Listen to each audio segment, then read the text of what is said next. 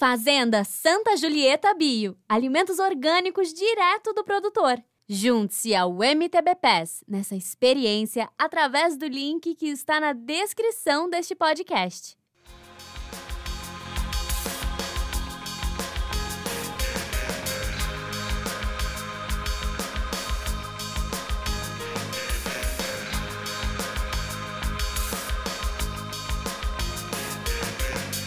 Bem-vindo ao MTB Pass, um podcast que te leva para dentro do mundo do mountain bike. Eu sou a Viviane Faveri e a cada 15 dias trago aqui entrevistas com algum personagem do mountain bike mundial. A convidada de hoje é a jovem portuguesa Raquel Queiroz, de 21 anos, que vem dominando os pódios de seu país e fazendo grandes performances em Copas do Mundo e Mundial. Dentre seus principais resultados, Raquel tem um impressionante décimo lugar no Mundial de 2018, sua primeira competição em outro país, e a conquista da vaga olímpica para Tóquio, onde ela também se apresentou brilhantemente, terminando na volta da líder na 27ª colocação. Ah, e não posso deixar de lembrar o feito mais recente. Raquel Queiroz foi campeã da primeira volta a Portugal feminina, não preciso falar mais nada para mostrar a competência dessa garota em cima da bicicleta, né? E se você, assim como eu, está curioso ou curiosa para conhecer a história dessa promessa portuguesa, fica por aqui, pois é tudo isso e mais um pouco que eu também quero saber. Raquel, bem-vinda ao MTV PES e muito obrigada por aceitar o convite, mesmo em uma semana tão atribulada após volta a Portugal. Tudo bem? Olá, tudo bem? Eu é que agradeço pelo convite. Estou muito feliz por estar cá e por contar também um pouquinho da minha história. Obrigada. Você mora onde? Onde você está nesse momento? Eu vivo no Porto, em Vila do Conde. E como que é treinar aí? Na verdade, é, eu acho que é muito bom. É, moro perto da praia, mas também temos, temos bastante montanha para treinar. Uh, acho que é um sítio muito completo e para mim é o melhor sítio de Portugal para treinar. Você faz mais o que aí perto da sua casa? Estrada, trilhas? É trilhas que fala em português de Portugal? Não. Como que fala? BTT ou uh, monte, mas, mas eu entendo, sim. Porque eu já vi que você faz cross country VTT é, tanto o XCO quanto o maratona. Você é campeã nacional das duas disciplinas. Você também compete na estrada e ciclocross. Tem tudo isso para treinar perto da sua casa? Sim, sim. É um sítio muito completo, sim. Temos estradas boas, temos montanhas também muito boas, temos trilhos muito bons aqui perto, uh, tanto para descer como para subir, e também sítios para treinar a técnica e eu gosto muito de, de treinar cá. E são trilhas mais construídas por vocês ou terrenos naturais? Sim, uh, temos as duas coisas, mas uh, as que nós já costumamos andar mais são as que nós trabalhamos e as que nós construímos. Uh, temos várias descidas, algumas mais naturais, outras mais construídas, com saltos e assim, mas, mas somos tudo nós que abrimos e que, e que construímos. E quem que é nós? Uh, é um, o, nosso grupo, pronto, sou eu, o meu pai, uh, um grupo também daqui de, de perto que se chama MTB uh, Make BTT Great Again, que eles constroem bastantes pistas e são, são pessoal muito fixe, mas é mais do enduro, não fazem cross. Um, e o meu irmão, e assim, desde pequeninos construímos, construímos pistas. Ah, então tem a família aí envolvida. Sim. Foram eles que te trouxeram é, para o mundo do ciclismo? Ele, seu irmão é mais velho? Seu pai já praticava? Como, qual que é essa história aí do envolvimento familiar? Meu pai uh, sempre praticou ciclismo, mas uh, em estilo domingueiro. Dava umas, uns, umas voltas ao domingo. Uh, E o meu irmão. Eu tô... Desculpa te interromper, eu dei risada porque domingueiro é internacional, né? No Brasil também tem o domingueiro. Sim. um, e o meu irmão descobriu uma, uma escola de ciclismo que tinha aberto aqui perto de casa. uh, ele experimentou e gostou, disse para eu ir experimentar e, e eu gostei muito e desde esse dia não deixei o ciclismo, mas o meu avô uh, já praticou ciclismo, mas de estrada, e eu acho que sempre tive aqui uma veia ciclística em mim, mas que ainda não tinha descoberto e acho que só sou boa ciclista porque por causa disso. Que legal. E isso você tinha quantos anos quando você foi para a escola de ciclismo? 11. 11 anos, que máximo! Você sabe que aqui no Brasil a gente não tem escolas de ciclismo para crianças. Talvez alguma coisa local, algum projeto social envolvido com uma comunidade mais carente, mas assim, a gente não, não é algo muito conhecido. Como que é esse, esse projeto? É, você paga para fazer aula ou é um projeto social? E é quantas vezes por semana? Como que foi essa, esse seu começo lá com 11 anos de idade? Eu agora já não sei se é igual, porque a escola onde eu comecei já não é a mesma. Mas quando eu andava lá, hum, nós não pagávamos, era gratuito e também não pagávamos as provas nem nada do género. Nós íamos com a equipa, íamos todos juntos, tínhamos treinos duas vezes por semana, um ao sábado e outro à quarta-feira e treinávamos todos juntos. A única coisa que nós tínhamos que ter era a bicicleta e de resto era tudo a equipa que fazia e que pagava tudo. Era Nossa, que bacana, que legal. Sim. E quem que você lembra quem que sustentava? Fiquei curiosa assim, como que era? Era um projeto do governo local? Era uma iniciativa pública ou privada? Uh, eu acho que porque nós pertencíamos a uma equipa que atualmente é a Axpo, não sei se, se conheces, que está lá o Mário e a Joana ainda. Uhum. Um, e uh, a Câmara Municipal daqui de onde nós vivemos dava dinheiro para, para a escola de ciclismo. Ou seja, nós tínhamos esse apoio. Que bacana. E, sim, e da equipa também. E também daí se formaram muitos, muitos ciclistas bons aqui em Portugal, como é o exemplo da Ana também, que começou comigo lá nas escolinhas. E, e sim, acho que foi uma, uma escola de ciclismo muito boa e que deu muitos frutos. Com certeza. A Joana e o Mário também participaram dessa escola? Não, a Joana e o Mário são mais velhos. Quando eu comecei, eles já, já eram elites, então já não competiam nas escolinhas, não é? Mas faziam parte dessa equipa, só que não treinavam connosco, treinavam sozinhos. E quando que foi que você começou a crescer na carreira e de repente se viu competindo junto com quem um dia talvez, né, no caso da Joana, fosse sua referência? Uh, a primeira vez que eu senti que podia ser uma boa ciclista foi quando foi naquele mundial que fizeste referência há pouco, 2018 uh, porque eu nunca tinha competido àquele nível, naquele nível e saí-me bastante bem uh, e gostei muito da experiência e a partir desse momento eu, eu comecei a achar que, que se calhar queria ser ciclista e queria ser atleta. Então você percebeu que essa, esse lado, essa vontade de se profissionalizar é, veio Aí você já estava com seus 19 anos, então, mais ou menos, no... no 18, no 18. 18. Ah, com 18 anos. Sim. E agora você está com estrutura de equipe? Como que tá? Para quem você corre para alguma equipe agora? Sim, eu corro com, com uma equipa aqui em Portugal e também estou a ser eh, apoiada pela Specialized Portugal e, e pronto, tem uma muito boa estrutura para já. Uhum. E aí, o, esse ano eu vi que você fez as, a, em português de Portugal se fala taças do mundo, né? As Copas do Mundo. Você fez todas? Não, eu não fiz esta que houve agora em Lenzarai, porque estive na, na volta a Portugal, uh, mas vou agora a Snowshoe, a última, por isso só faltei a uma. Que bacana, parabéns. E, e qual é a estrutura que viaja com você? Uh, atualmente tenho duas pessoas uh, a trabalhar comigo, que, que é um mecânico e uma pessoa que me trata de toda a logística e tudo o que é preciso. Uh, Trata-me dos almoços, dos jantares, tudo o que eu necessito, lavar a roupa, tudo o que possam imaginar e, e mesmo a parte logística da viagem.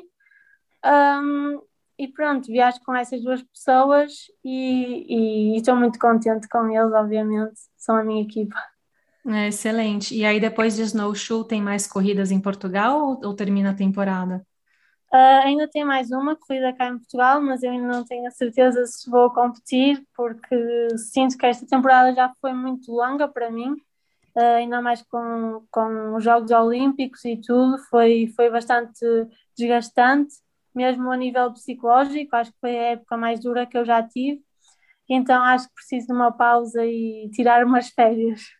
Como que foi essa experiência olímpica? Você já sabia que tinha conquistado a vaga com antecedência? Quando que você ficou sabendo? Uh, soube mais ou menos uh, um ano antes, mas não era certo, porque o apuramento só fechou mesmo naquelas taças do mundo antes dos Jogos Olímpicos. Por isso, nós, a certeza absoluta, só tivemos aqueles três meses antes da, dos Jogos Olímpicos, mas eu sabia que estava, estava tudo encaminhado para, para que Portugal conseguisse a vaga e por isso o trabalho começou um ano antes. Uhum. O que, que foi mais difícil para você nessa preparação olímpica? Você disse que emocionalmente estressa e acaba estressando muitas vezes mais do que fisicamente, né? Mais do que o treino, o cansaço físico, é aquele cansaço da pressão mental que vem tanto dos outros, né? A expectativa dos outros, quanto a nossa mesmo, né? Sim, sim, é uma experiência que é muito boa, mas eu acho que hum, o pré-Jogos Olímpicos é muito duro. Eu sofri bastante por antecipação, porque tinha medo de fazer mal, porque tinha medo de desiludir as pessoas, porque era muita gente em torno de mim, tinha muita gente a querer falar comigo, obviamente, não é? Um, os jornalistas e tudo mais, e é uma, era uma coisa nova para mim. E pronto, não lidei da melhor forma com isso, passei um bocado mal, mas a verdade é que quando nós chegamos lá é tudo incrível e é um mundo incrível e estou mesmo muito contente de ter a oportunidade de competir nos Jogos Olímpicos. Como que foi a sua corrida olímpica? Teve gente que teve que empurrar? Onde que você ficou ali naquele meio? Eu fiquei muito atrás, infelizmente fiquei presa na bicicleta de outra corredora, de outra atleta, e perdi muito tempo logo no início. Uh, logo na partida mesmo eu consegui me posicionar bem, mas depois tive esse contratempo nas pedras e perdi muito tempo. E depois já, já é muito difícil uh, nós conseguirmos recuperar, mas eu dei tudo o que tinha, uh, uhum. desfrutei muito da minha corrida, foi duríssimo, tava, tivemos umas condições um bocado inesperadas com a chuva, mas eu desfrutei ao máximo da corrida e acho que não posso olhar para o resultado mas sim para a experiência, porque eu só, tinha, só tenho 21 anos, tenho muita carreira pela frente e hum, acho que são os primeiros Jogos Olímpicos. Se Deus quiser, vou estar lá muito mais vezes e então só posso olhar para isto como uma experiência e uma aprendizagem. Com certeza, mas também lembrando que você conseguir terminar na volta da líder já é, é, um grande resultado, assim, né? Eu, eu sei que não, não é o que você busca, não é o que te satisfaz, porque você já sabe que pode mais. Só que lembrando que a Rebecca McConnell, que chegou atrás de você, a australiana, ela assim sofreu muito para conseguir terminar a corrida. Ela falou o quanto foi difícil para ela. E aí quando eu vi você cruzando na frente dela, eu falei: "Cara, a Raquel, eu preciso conhecer essa menina. De onde ela veio?". Então, assim, é, eu sei que você a sensação é de quero mais, né, de que Sim. posso mais, mas assim, de quem vê de fora a gente já enxerga um grande valor no que você já conquistou. E antes de pular para 2024, porque eu também quero te perguntar sobre Paris, é, eu percebi pelos seus posts e sua interação com a pista olímpica que um dos seus pontos fortes é a questão técnica. Você gosta da pilotagem, né? Gosto, gosto, gosto muito. E a pista de Tóquio era, era muito fixe. Eu acho que para quem tem tenho a sensação de fora de ver os vídeos, não parece. E eu também achava que não ia gostar, mas depois de andar lá, é, é, muito fixe, parece um parque de diversões, é mesmo incrível. é um parque de diversões quando você tem aquela técnica básica que você consegue Sim. ter as ferramentas para transpor os obstáculos. E aí que a gente vê o, o, efeito de ter participado de um projeto de base na escolinha de ciclismo, porque você provavelmente teve muita oportunidade de brincar em cima da bicicleta, né? Sim, sim, sem dúvida que as bases são, são muito importantes e, e tudo o que eu aprendi foi na escola de ciclismo. É, é óbvio que depois, quando, quando crescemos, vamos aperfeiçoando e cada vez as coisas são mais difíceis, mas, mas a base e as coisas mais importantes que nós aprendemos nas escolinhas vão, vão durante o nosso percurso todo e por isso, sim, eu acho que isso é fundamental na, na, no sucesso do atleta, é ter uma boa base nas escolinhas, principalmente, porque quando aprendemos em pequenos é muito mais fácil de adquirirmos o gesto correta, corretamente. Uhum, sim.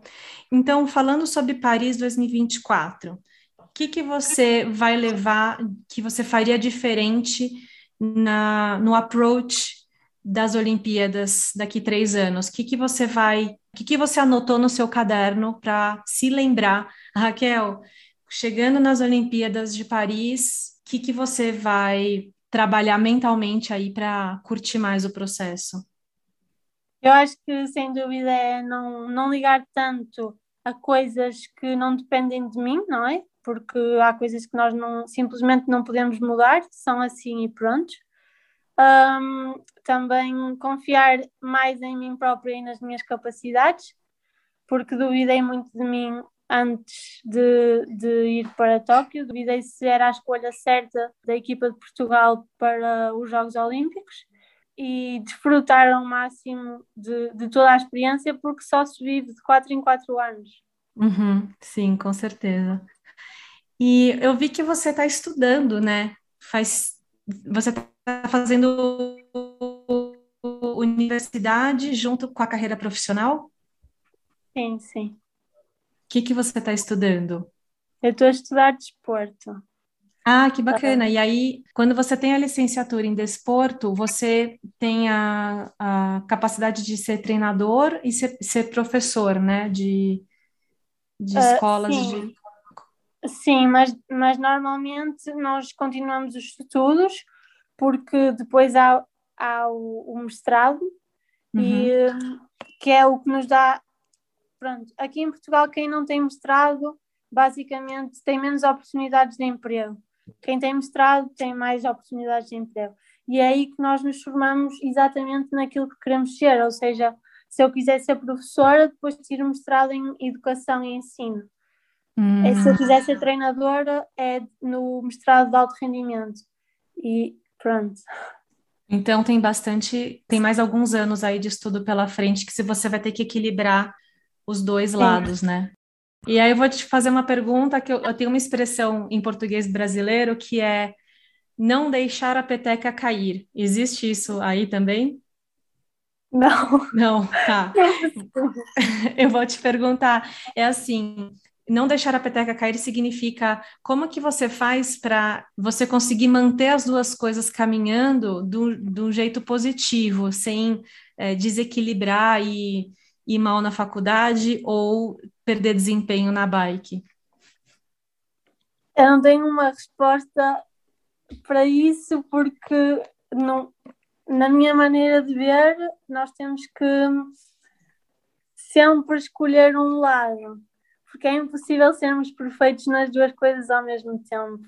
Uhum. E eu, neste momento, estou, estou, estive bastante dedicada a, a, ao ciclismo e deixei a escola um pouco, um pouco de lado.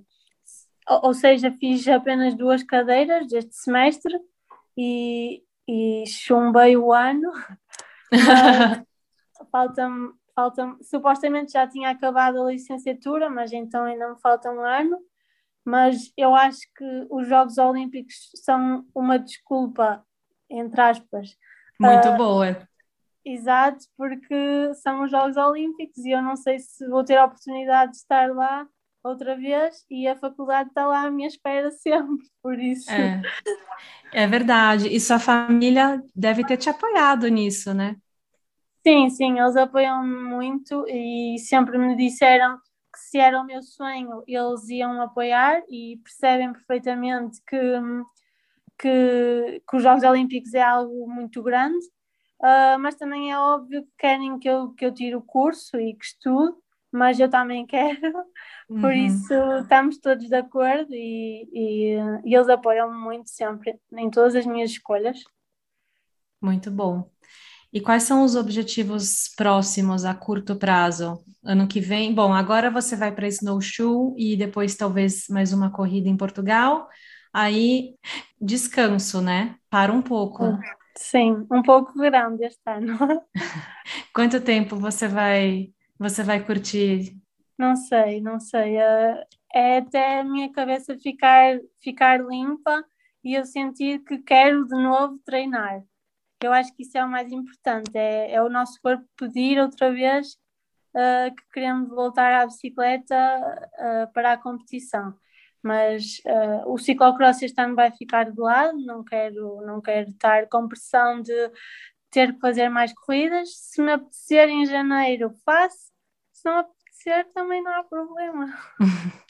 eu estou arrepiada com a sua resposta, porque eu. É perfeito, assim, eu acho. Eu tenho exatamente essa convicção de que a gente precisa aprender a se sentir e a respeitar o descanso, e é muito legal ver que você, tão jovem, tem essa maturidade. Então, parabéns por isso. Muito legal. É, eu fiquei arrepiada. E é engraçado porque eu tenho alguns amigos que ouvem as minhas entrevistas aqui no MTV PES e eles falam que eu estou sempre que eu entrevisto alguma atleta feminina que eu admiro, eles falam que eu estou sempre tipo rainbows and unicorns, porque eu fico eu fico tão assim empolgada que eu fico jogando flores e confete e não escondo, e é isso mesmo, ouvinte, é, essa sou eu, o que eu posso fazer? Eu admiro, parabéns de verdade, muito legal.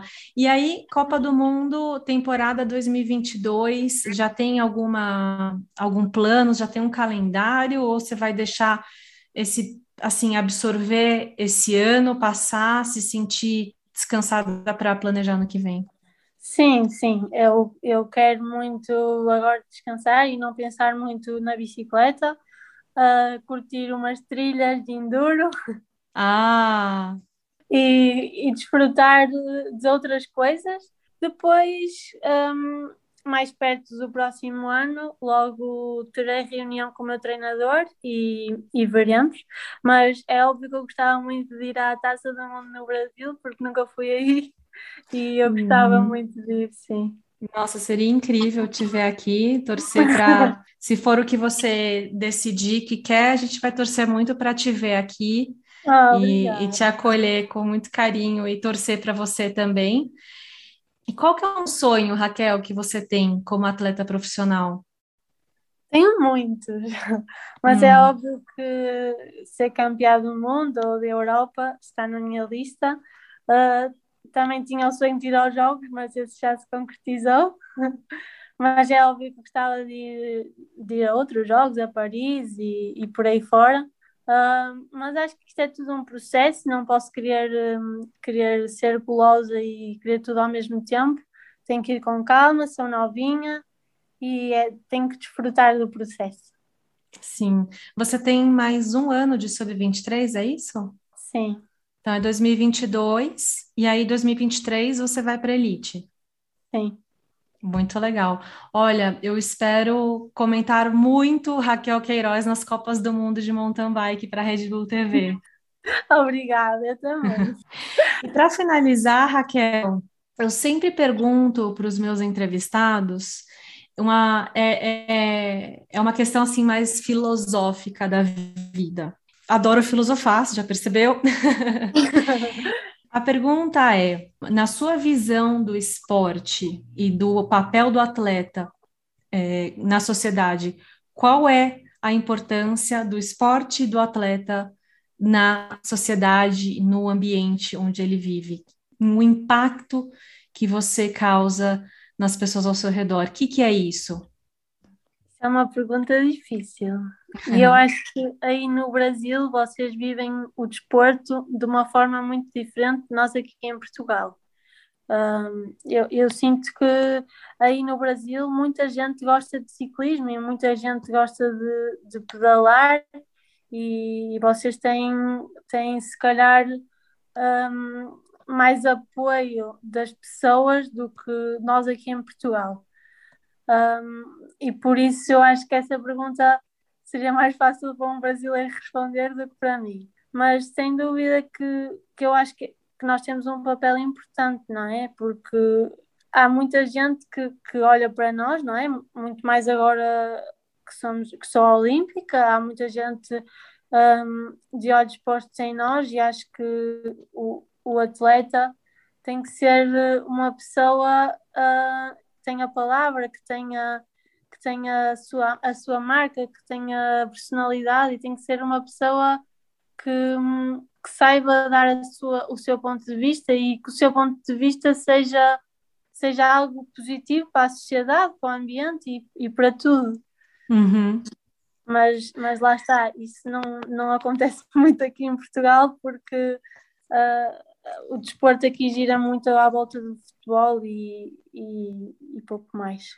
É, isso é parecido com o Brasil, só que o Brasil é muito maior, então é. a quantidade de ciclistas também é maior. Então a gente sim. tem, quando, quando juntam os ciclistas no Brasil, é muita gente, é um mercado enorme.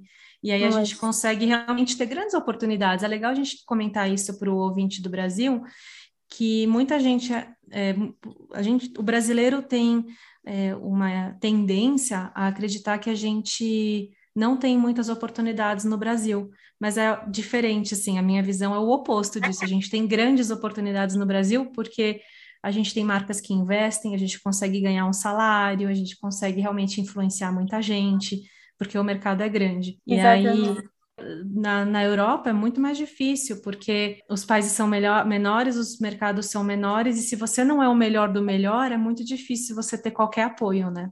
Exato. Sim, é isso.